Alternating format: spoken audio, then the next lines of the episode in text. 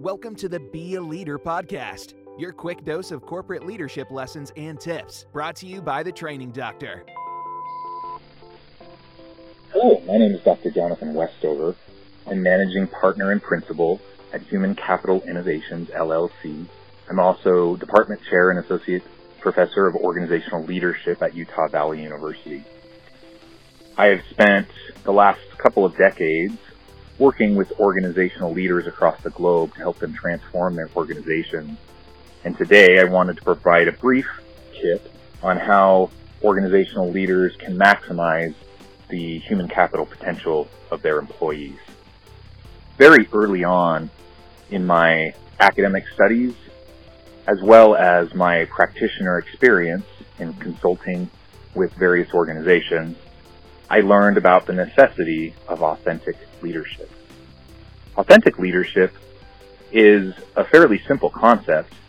It means that we bring our true self to the equation. We bring our true self to the table for all of the interactions we have with the various stakeholders and employees we work with in the context of our job. In conjunction with authentic leadership, I'm a strong believer in servant leadership. I believe the two go hand in hand. When we're a servant leader, one that is willing to roll up their sleeves and get their hands dirty, working right alongside their employees, someone who authentically cares about and wants to support their employees. When we're a servant leader, others will see the power in our example. They'll want to follow us not out of fear, not because they have to comply with our commands, as is often the case in many other carrot and stick types of approach to management and leadership.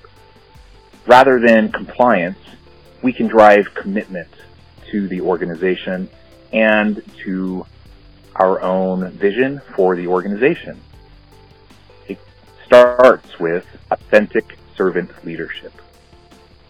I would challenge all of you to critically reflect upon your own leadership style and think about the extent to which you demonstrate authentic servant leadership when you interact with your employees. Think about the role of your own ego, the role of your own prestige, and the role of your own accomplishments as they relate to the development of your employees. If our focus is on ourselves as leaders, then we're not really leading. We're not really building the capacity of the people we lead and serve. Visit us online at www.bealeader.training for this and other great tips.